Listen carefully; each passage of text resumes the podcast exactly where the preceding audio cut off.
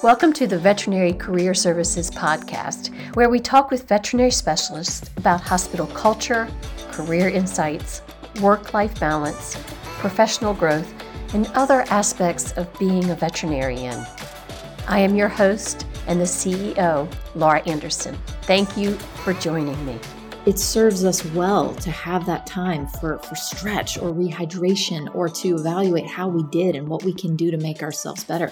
If we were constantly running marathons on the daily, our body eventually is going to create a boundary in and of its own. But if we're proactive with those, if we validate and understand, like, wow, this is going to be an intense day or an intense week, what am I going to do or set aside to keep sacred so that I do have that chance to recover and not then in, in living my life reactively rather than proactively? They come in many forms, but these check ins and these moments for those little bursts of rejuvenation and recovery can be very simplistic. They just need to be frequent. Today, I am speaking with Leah Marone, a licensed clinical social worker. Her extensive clinical experience includes working with high achieving individuals to improve their self awareness, create healthy boundaries, and build resilience. Leah is a published author and well known speaker in this area. Hi, Leah. I'm so excited to talk with you today. Hi, Laura. Thanks for having me. It's my pleasure. Absolutely. I'm thrilled. As a recruiter, I work with many veterinarians and veterinary specialists, and I am hoping this podcast will help those doctors or who are feeling overwhelmed, stressed, burnt out, or just not enjoying their work anymore. So I was hoping to give them some resources and some tools uh, to help them get back on track. Absolutely. I'm happy to provide and hopefully provide some of those tools that can help with that. Um, it sounds like they are. They're in a field that's not only requires a lot of empathy and compassion, but I know the rigor is intense. So, yes, hopefully we can have a discussion today that they can take away some tips and tools that can help them with that rejuvenation and recovery. Well, many of the doctors that I work with are or have been competitive athletes whether a collegiate athlete or they're in training now as a triathlete or an Ironman or other disciplines.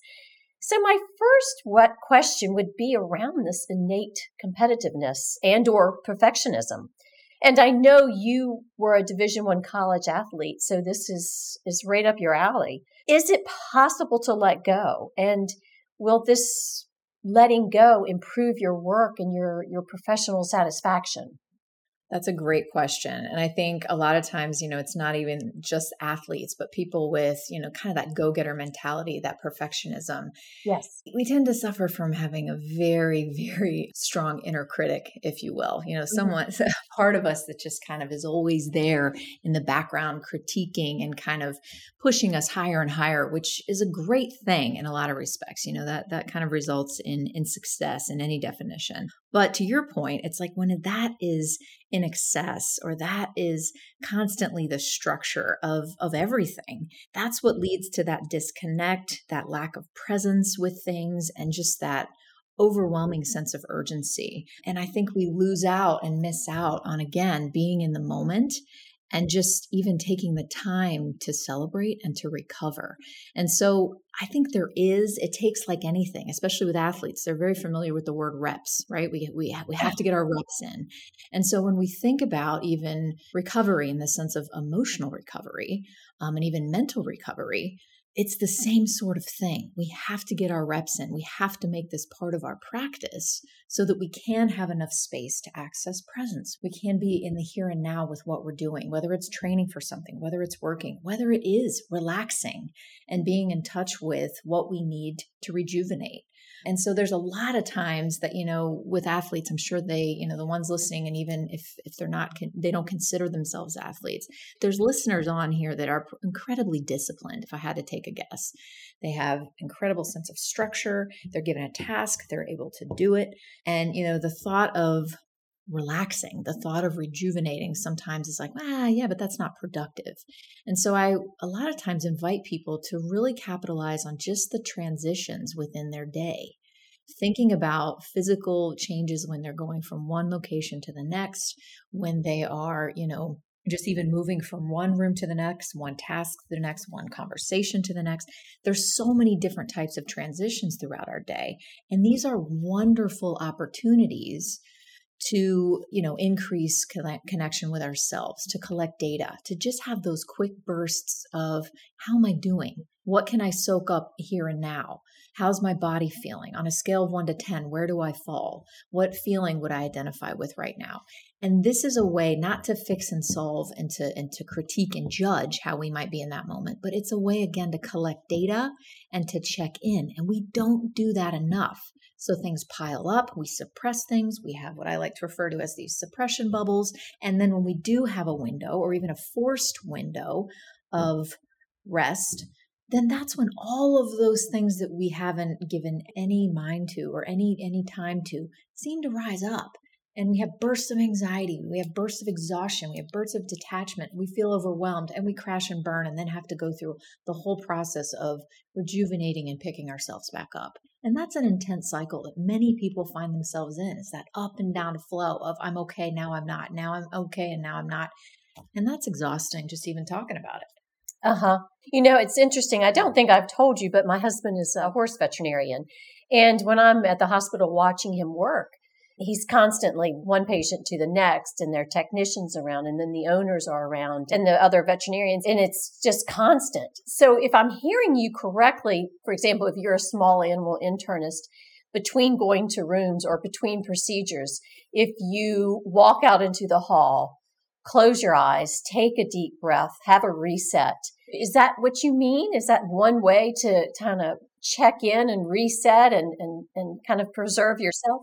Sure, that's a wonderful example. I think too the reality of having that, you know, remembering to do that or even having even that space to do that sometimes is rare, right? I, I understand the pace sometimes of what we're talking about and, and the profession that we're talking about. But if if you have a day like that, which I'm sure many of you listening are thinking a lot of my days are like that. Yeah.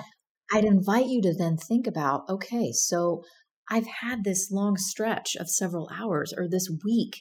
What am I going to do or what am I going to almost schedule in or keep sacred and view as a non negotiable to give myself a chance to recuperate.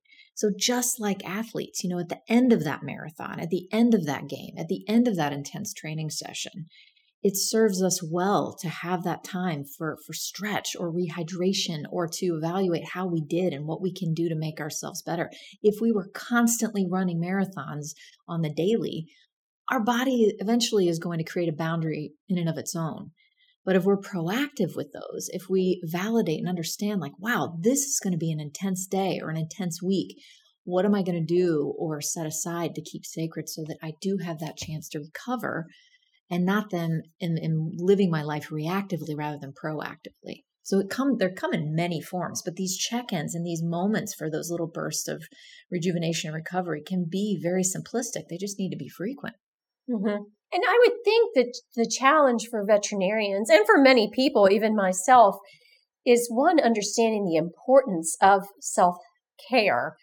And then once you make the decision to set aside a few minutes, five minutes, 20 minutes for self care, but honoring that commitment and understanding that that is as important as your patients because if you're not where you need to be mentally then you're not giving them their best would that be a fair statement Yes, it, it is. And that's and that is. That's incredibly hard. We can all say that logically and emotionally. Sometimes it's harder to convince ourselves, right?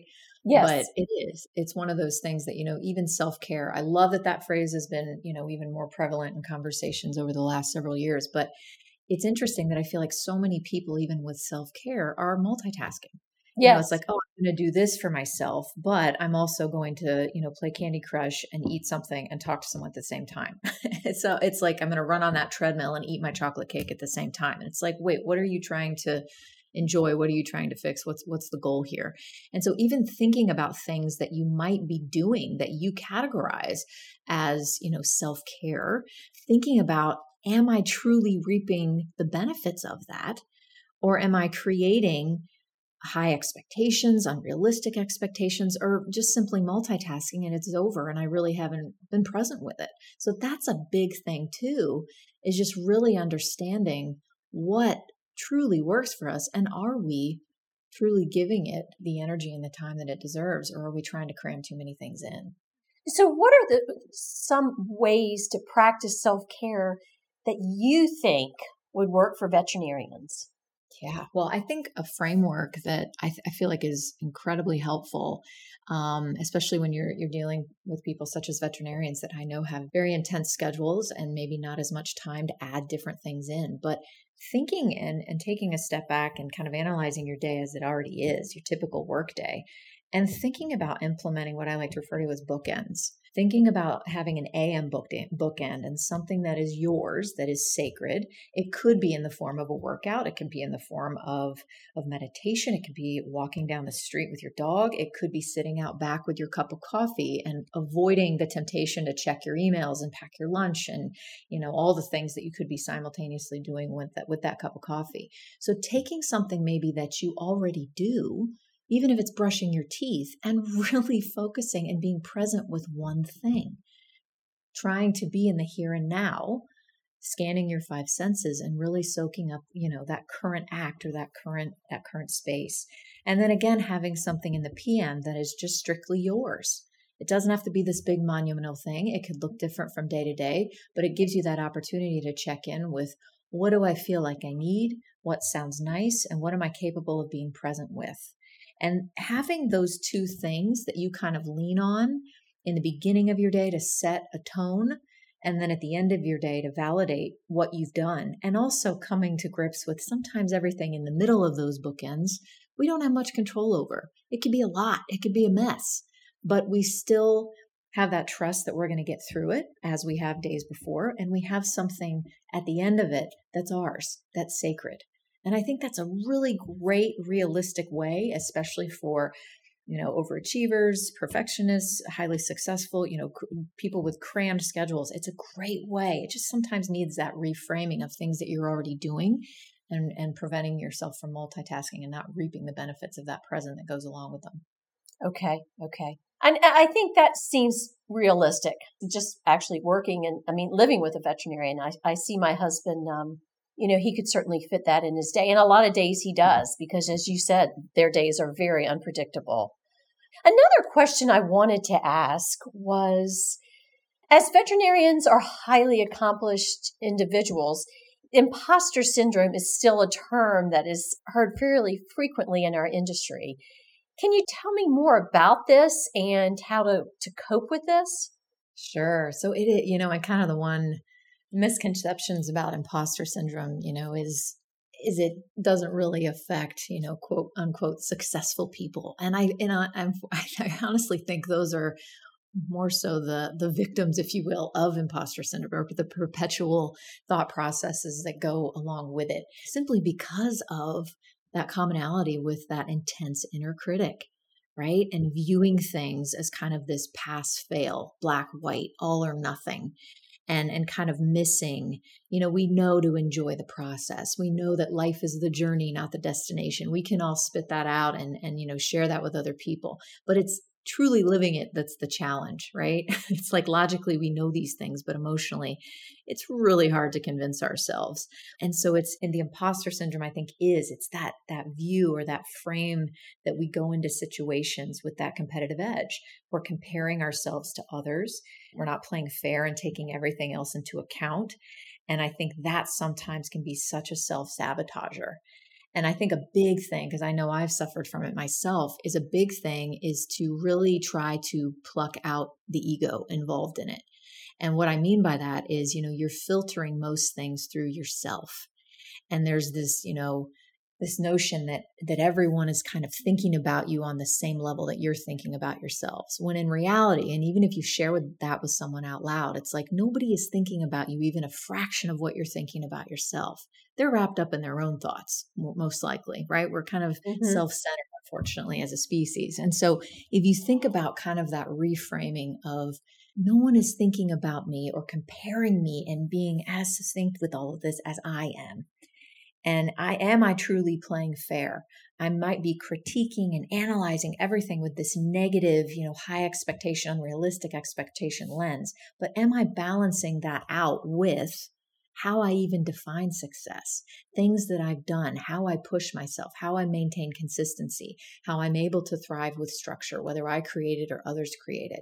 And so the two takeaways I think from that are kind of plucking out your ego a bit and then also playing fair refraining from that all or nothing thinking and learning how to self validate, learning how to continue to motivate and have these goals and have this direction, but thinking about how effective is it and is it stagnating me rather than motivating me and allowing for that self connection and, and that validation needed for growth.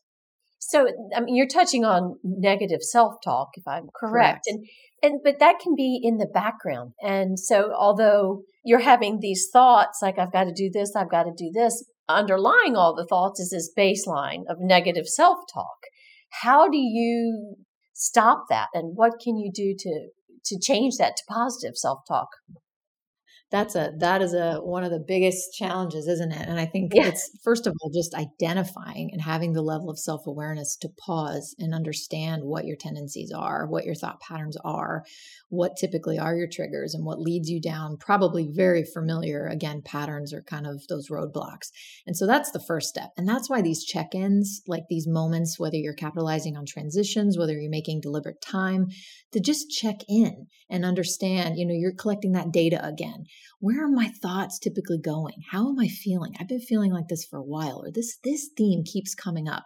So it's first and foremost collecting that data and having that level of self-awareness because some a lot of people are not even aware of the magnitude or the frequency of their self-talk. I mean that's a big thing i find in therapy is just hearing people say certain things out loud and then challenging and kind of digging around with what's going on internally and it's it's amazing and it's incredibly damaging so just even acknowledging and kind of gaining that self-awareness of that negative self-talk is is huge. And then it's this whole concept of okay, what is this actually doing for me? What is the goal of this?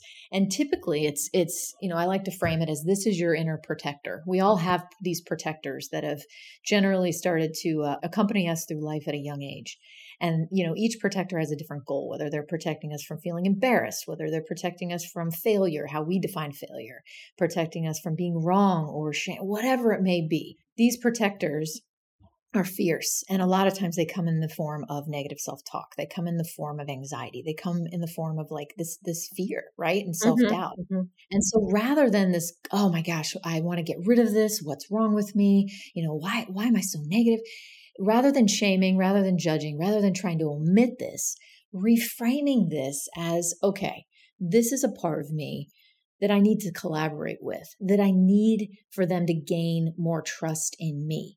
Because right now they're saying this so that I don't fail, so I don't mess up, so I don't do this. But they're coming in way too strong. It's almost like my protector is giving me eight bodyguards instead of one. Mm-hmm. And so it's again, it's working collaboratively and showing almost this, in a weird sense, appreciation for this part of you and really under uncovering what they're trying to protect you from. It's an amazing reframe. It's an amazing way to kind of align with those protectors and, and really understand the source of your negative self talk rather than just criticizing yourself and trying to ignore it, omit it, and just get rid of it. Right. I mean, I think what I really heard there, which I think a lot of people might miss is that when you analyze your thoughts and analyze yourself and it's without judgment, without criticism, but from a place of love or honor or respect, as opposed to picking on yourself, but instead caring for yourself. Yeah. And that is, it's incredibly difficult. And I know a lot of us might have the thought of, I'm really good at doing this for other people, right? I'm really good at creating that space i'm really good at challenging those those what ifs or that negativity with with motivating thoughts or reminding them of a time that they pulled through. You know we're typically good at that you know when it comes to someone else right? We don't have that that ego involved as much or that emotional connection internal emotional connection. So you're right laura and it's it's a challenge and it does. It takes deliberate reps um uh-huh. and, and again it's that self-awareness so when you say deliberate reps, would you ever recommend setting a reminder on your phone and saying, "Hey, take a breath. You know, where are you now?" I, I've done that in the past. If I find like I'm getting too ramped up, would you ever recommend that for for your for your audience or for your patients? Absolutely. And again, I think certain personality types that's going to work wonders with. You know, I remember having a woman, gosh, it was probably 10 years ago now, but she was a CEO, very high powered, very driven, and just came in riddled with anxiety and just could not focus and be present during meetings or just anything. And her productivity, she was just, it was suffering. Anxiety was taking up way too much space. And she was, she lived by her calendar, right? She lived by her mm-hmm. schedule. And so what we did was we actually, in order to set some boundaries with herself, just because these these repetitive thoughts were just kind of sabotaging her day is we actually created her own worry time. We created i think it was like 10 to 10 20 in the morning was her worry time.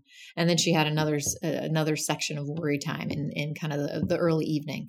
And of course right out of the gate she wasn't able to maintain those boundaries. But it was so incredible because during meetings when a thought would pop up and kind of derail her attention from what was being said she had you know she'd carry a little post-it note or she'd put it at the top of her note paper and she'd just write a word or she'd write something to to validate that yes this is where my thought is going but i'm going to remember to worry about that at 10.30 or 10 o'clock i have a, a time for that so i'm going to write this down i'm going to validate it but I also need to set the boundary and understand that this is not the time to do that. I'm going to have time in a couple hours to do that.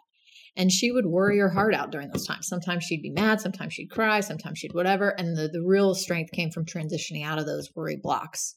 Uh-huh. And I'll tell you, after probably a month and maybe less of doing that and practicing that, where she was gaining self awareness, self connection, you know, reducing the suppression bubbles, she said, There's been several blocks in my worry time that I didn't really know what to worry about and it was interesting. And we are like, wow, well, what are you going to do with that space? I think you still need to covet it. I think you still need to keep it. Right. But so something like that for certain personality types, that works great. It's on their schedule and you got to make a, a point to do it, just like your workouts, just like other things that you do. For other people like myself, I have an association with every time I'm at a red light now. Uh-huh. And normally this works better when I'm with by myself, but every time I'm at a red light, rather than you know fueling the urge or like you know giving into the urge of looking at my phone and seeing i have a new message or seeing if there's an update or seeing this or that in the 10 seconds or minute that i'm at a red light i take that time to look around me. I take that time to scan my five senses. I take that time to just try to be i know it sounds a little you know but be one with my environment if you will. And that is a cleanse for me. That's something i'm deliberate with and sometimes it happens four times a day sometimes it doesn't happen in the in a day. But there is a chance and there's an off chance I'm, I'm going to be at several red lights and those are opportunities and i've created this association that those are opportunities for me to breathe and just be rather than you know give into the you know the urge to be distracted and not have dead space so even something as quick as that can make a difference.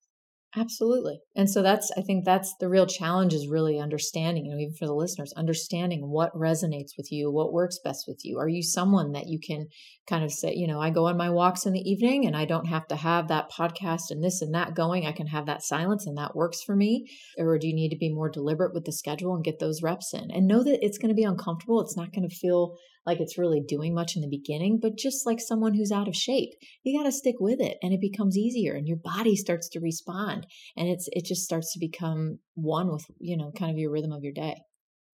Yeah, that's that's uh, a great analogy to keep just like working out. It doesn't feel so great when you first start, but once you get in the rhythm, you see the value and the benefit. So tell me this, Leah, what are some warning signs for our listeners that some red flags that they need to to do something or things might start to slide downhill? Yes. And I love how you said warning signs and kind of red flags because I think a lot of times we forget that our bodies and our minds are on our team right and so mm-hmm. when we feel certain things like it's our it's basically you know again our bodies or our minds trying to give us a, a nudge like hey uh, this setup isn't working what else can we do right. and i think if we consistently ignore those that's when we find ourselves in trouble so it could be you know the kind of the common physical symptoms that you might feel that you know you're you're mm-hmm. kind of finding hard to explain of just kind of the the frequent temperature changes the rapid heart rate the the changes in breath the you know kind of that jolt and just kind of walking around feeling tight feeling that you're almost like trying to juggle these certain thoughts these certain emotions with the you know the need to be present the need to focus the need to really execute. I think that's exhausting, right? So, and if you find yourself exhausted, if you find yourself on the daily, like, you know what, I'm actually sleeping pretty well, or I'm attempting to, I'm, I have a pretty good diet, at least from what I know, and I'm moving and I have goals and I have structure, but I am just completely exhausted all the time. What gives? That's a really great indicator, too. I think just emotionally, if you notice in irritable, you know, you're irritable, you're more irritable.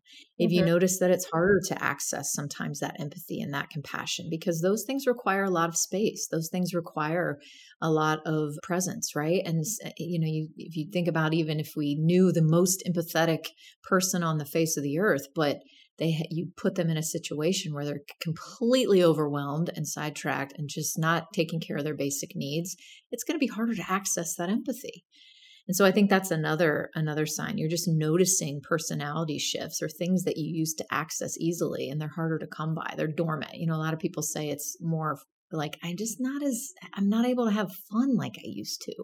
That's kind of a sign. Like do I need to create more space for that? That's something I truly value and it's something that I'm not honoring or even giving a chance to rise up.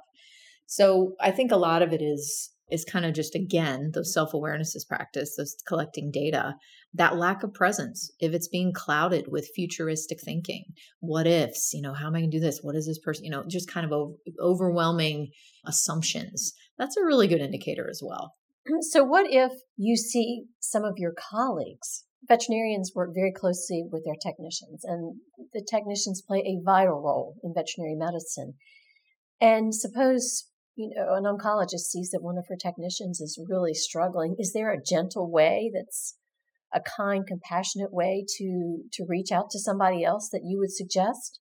Yeah, well, that's a great point too. I think that's a really valuable thing, and to kind of, you know, especially with colleagues because they understand and they're going through similar things, right?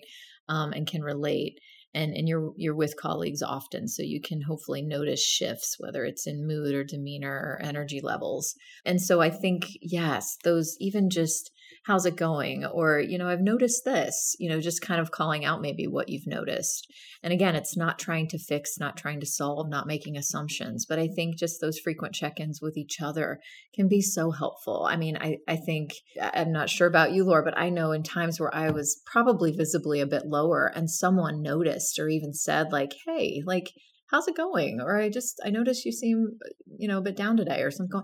Even the fact that someone noticed and put forth the energy to even ask i think is just a wonderful gesture. And i think sometimes we avoid asking because we put the pressure on ourselves that we know have to know exactly what to say.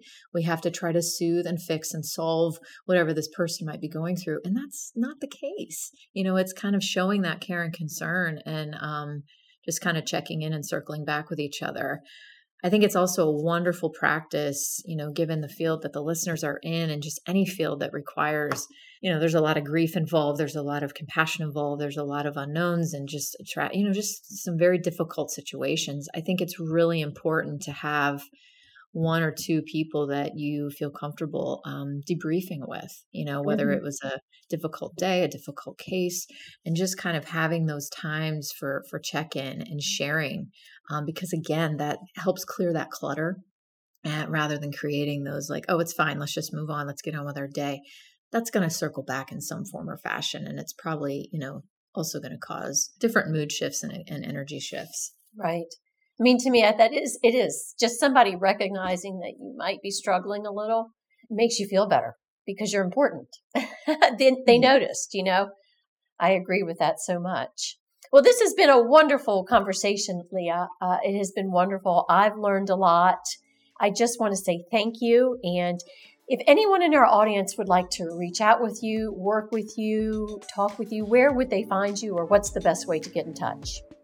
Absolutely. So my website is leahmarone.com and then my, my email, or you can contact me through my website, but my email is just leah at leahmarone.com. So I'm happy to point anyone in the right direction or, you know, create some space if needed. But yeah, I hope I hope that there were some helpful takeaways or just even some some opportunities for self-reflection and self-awareness.